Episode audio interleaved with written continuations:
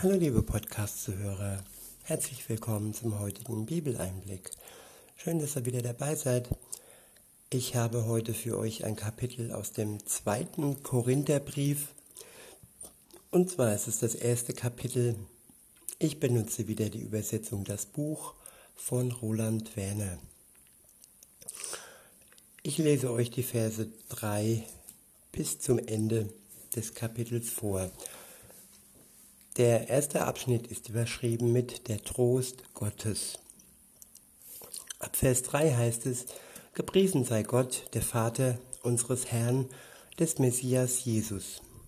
Es ist der Vater, der von herzlichem Erbarmen bewegt wird, ja, der Gott, von dem alle Trost kommt, von dem aller Trost kommt. Ich wiederhole, gepriesen sei Gott, der Vater unseres Herrn, des Messias Jesus. Er ist der Vater, der von herzlichem Erbarmen bewegt wird, ja der Gott, von dem alles, aller Trost kommt. Gott, der Vater, wird vom, von herzlichem Erbarmen bewegt. Wie wunderbare göttlichen Worte sind das doch. Herzliches Erbarmen. Sein Erbarmen kommt vom Herzen und er erbarmt sich uns, die wir sein Erbarmen nötig haben.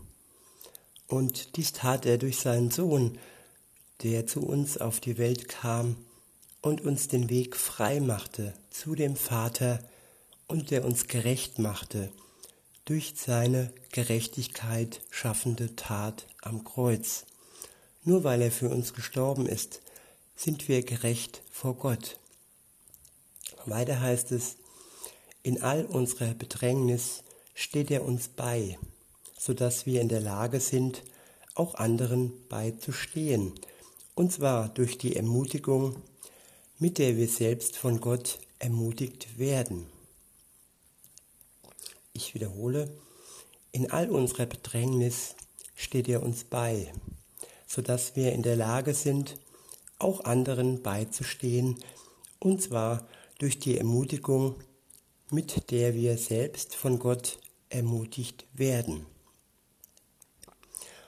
Wir stehen in Bedrängnis, die Welt bedrängt uns, all die Mächte und Kräfte, die gegen Gott wirken, nicht siegreich wirken können, aber trotzdem uns manchmal umwerfen können und wir erneut ermutigt werden müssen von Gott, damit wir unseren Weg weiterführen können.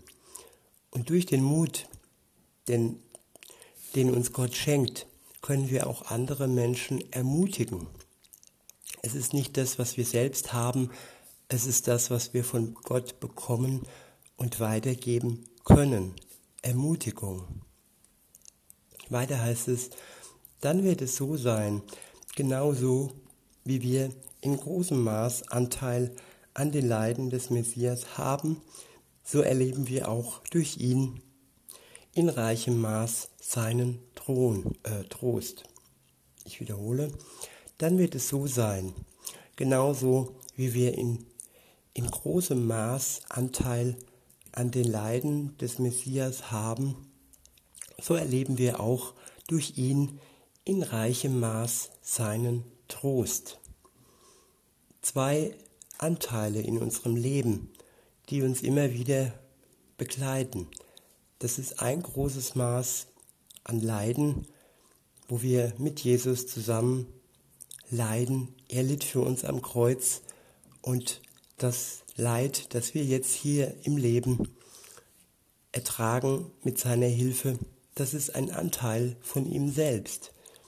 Wir haben praktisch auch sein Leid geerbt. Das ist aber nur ein, ein Anteil. Auf der anderen Seite haben wir auch ein sehr großes, reiches Maß an Trost von Jesus bekommen. Und beides zusammen im Einklang, im Ausgleich, ähm, ja, das lässt uns vorankommen und das lässt uns nicht straucheln.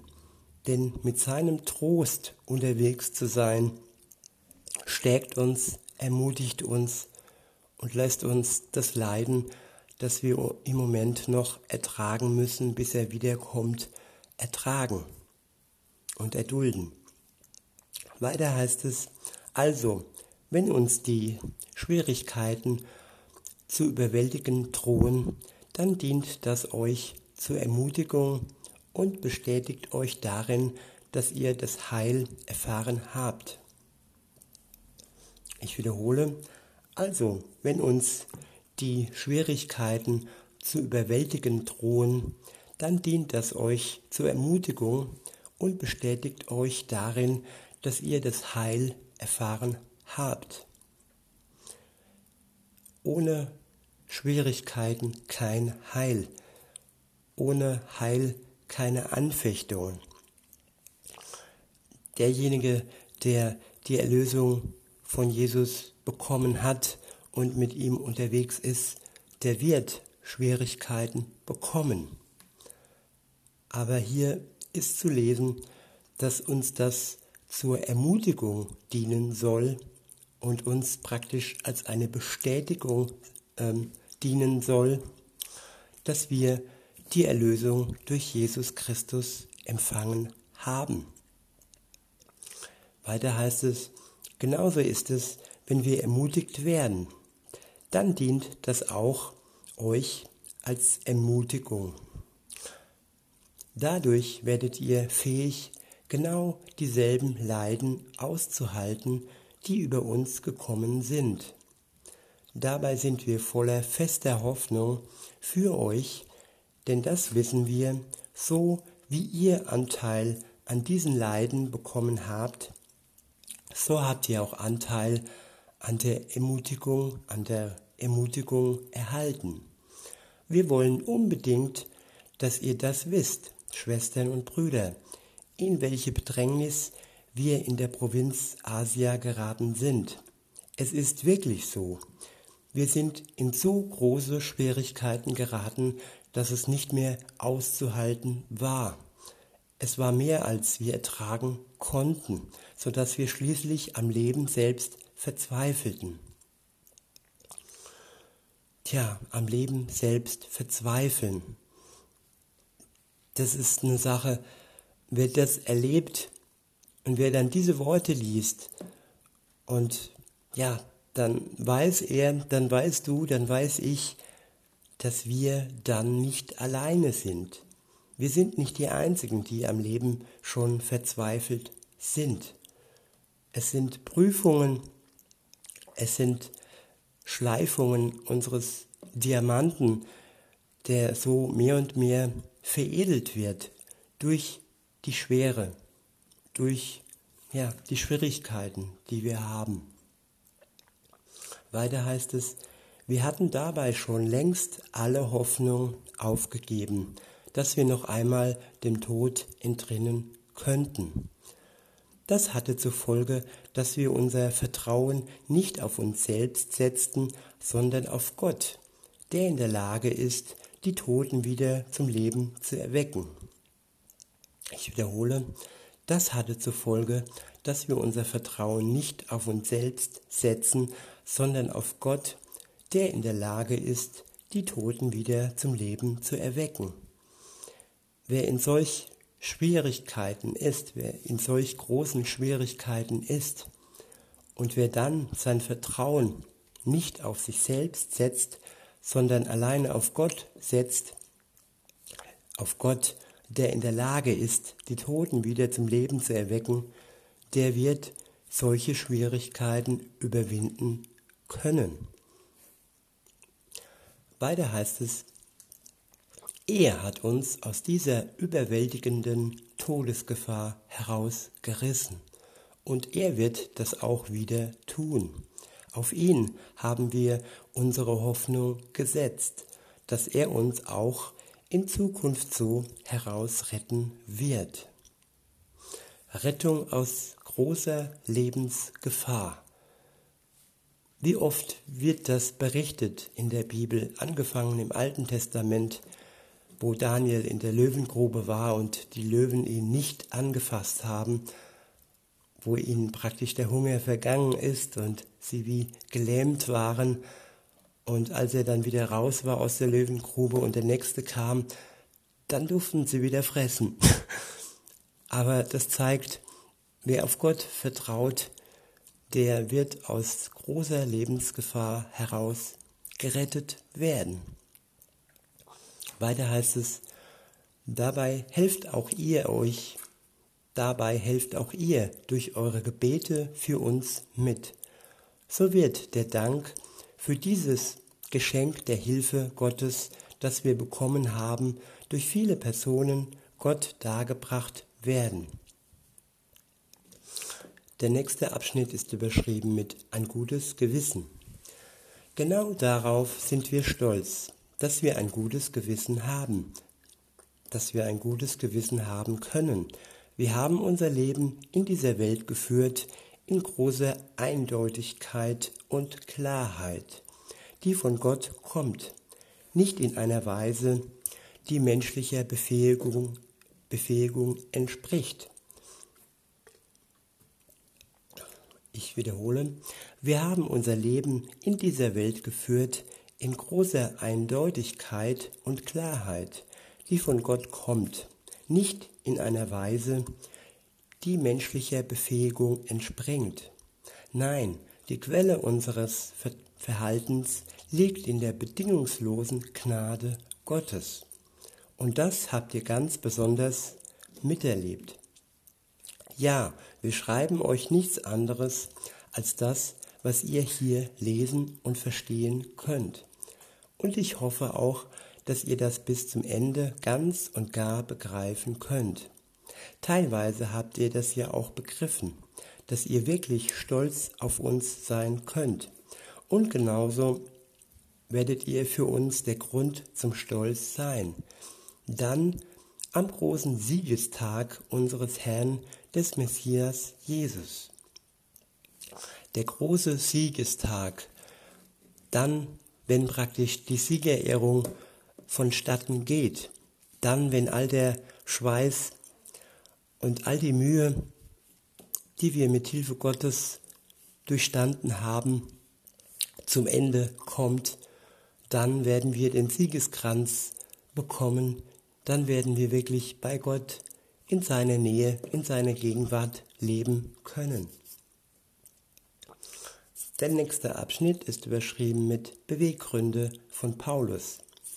Im Vertrauen darauf wollte ich schon vor einiger Zeit zu euch kommen, damit ihr noch einmal die wohltuende Gnade erleben könnt. Danach wollte ich von euch aus nach Mazedonien reisen und dann noch einmal von Mazedonien zu euch kommen und dann von euch aus mit eurer Unterstützung weiterreisen nach Judäa.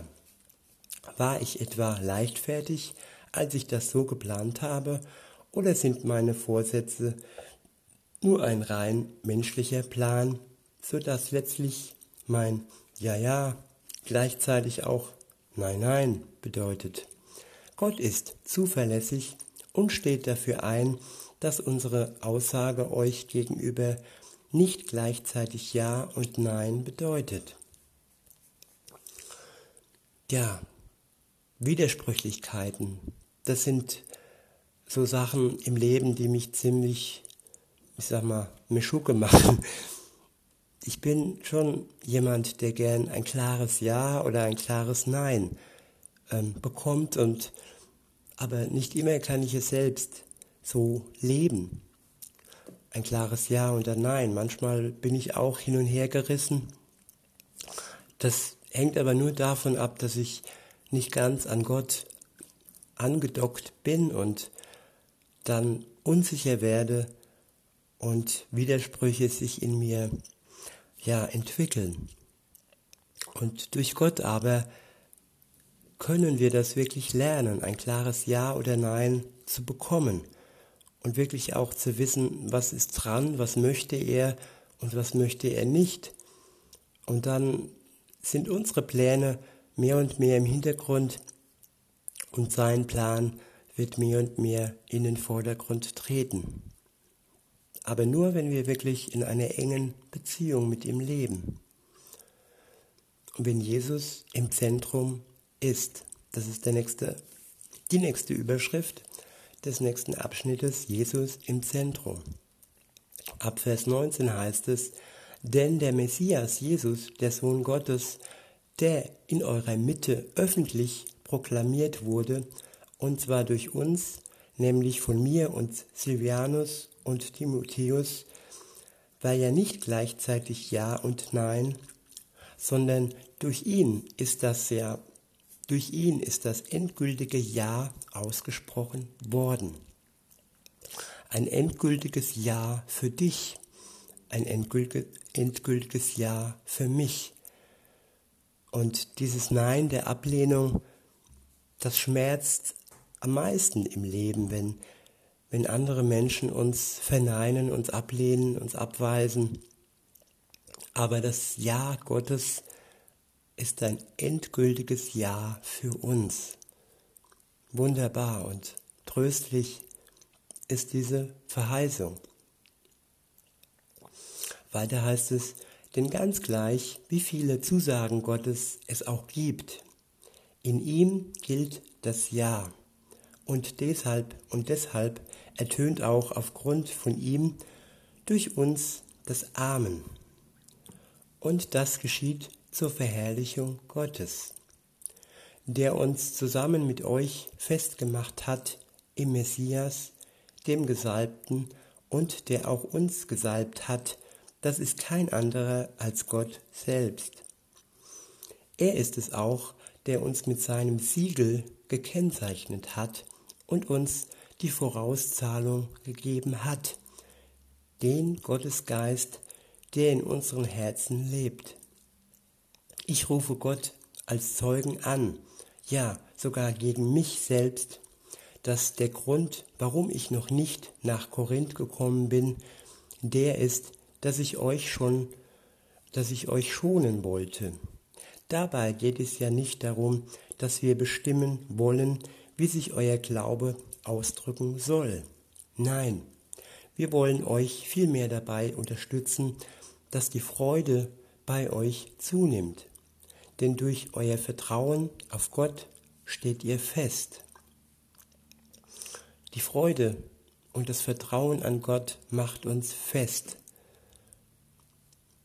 Der nächste Abschnitt ist überschrieben mit Trauer über die Christen in Korinth.